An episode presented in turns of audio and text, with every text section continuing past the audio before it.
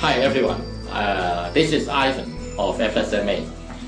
We are founded in 1998 by professionals from various business sectors and concerned parents of SMA children who understood so profoundly the sufferings of SMA victims. SMA is a ruthless disease. Um, it causes the wasting of muscles in children.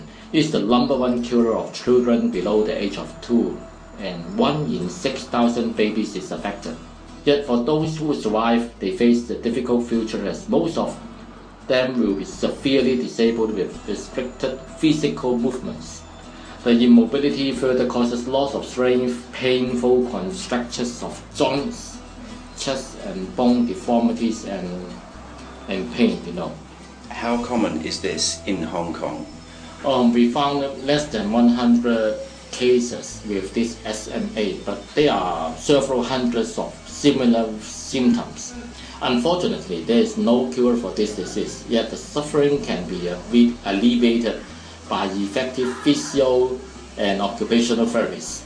Most of our members have been discharged from public hospitals as they are not sick enough to be hospitalized. They like to be with their parents, share the blessings of the festivals at home. So when you receive these funds from Operation Santa Claus, what do you plan on doing? Considering the importance of these therapies for the muscles, for the children, the, for the rehabilitation of our members, we engage professional therapists for the, at a discount rate, you know.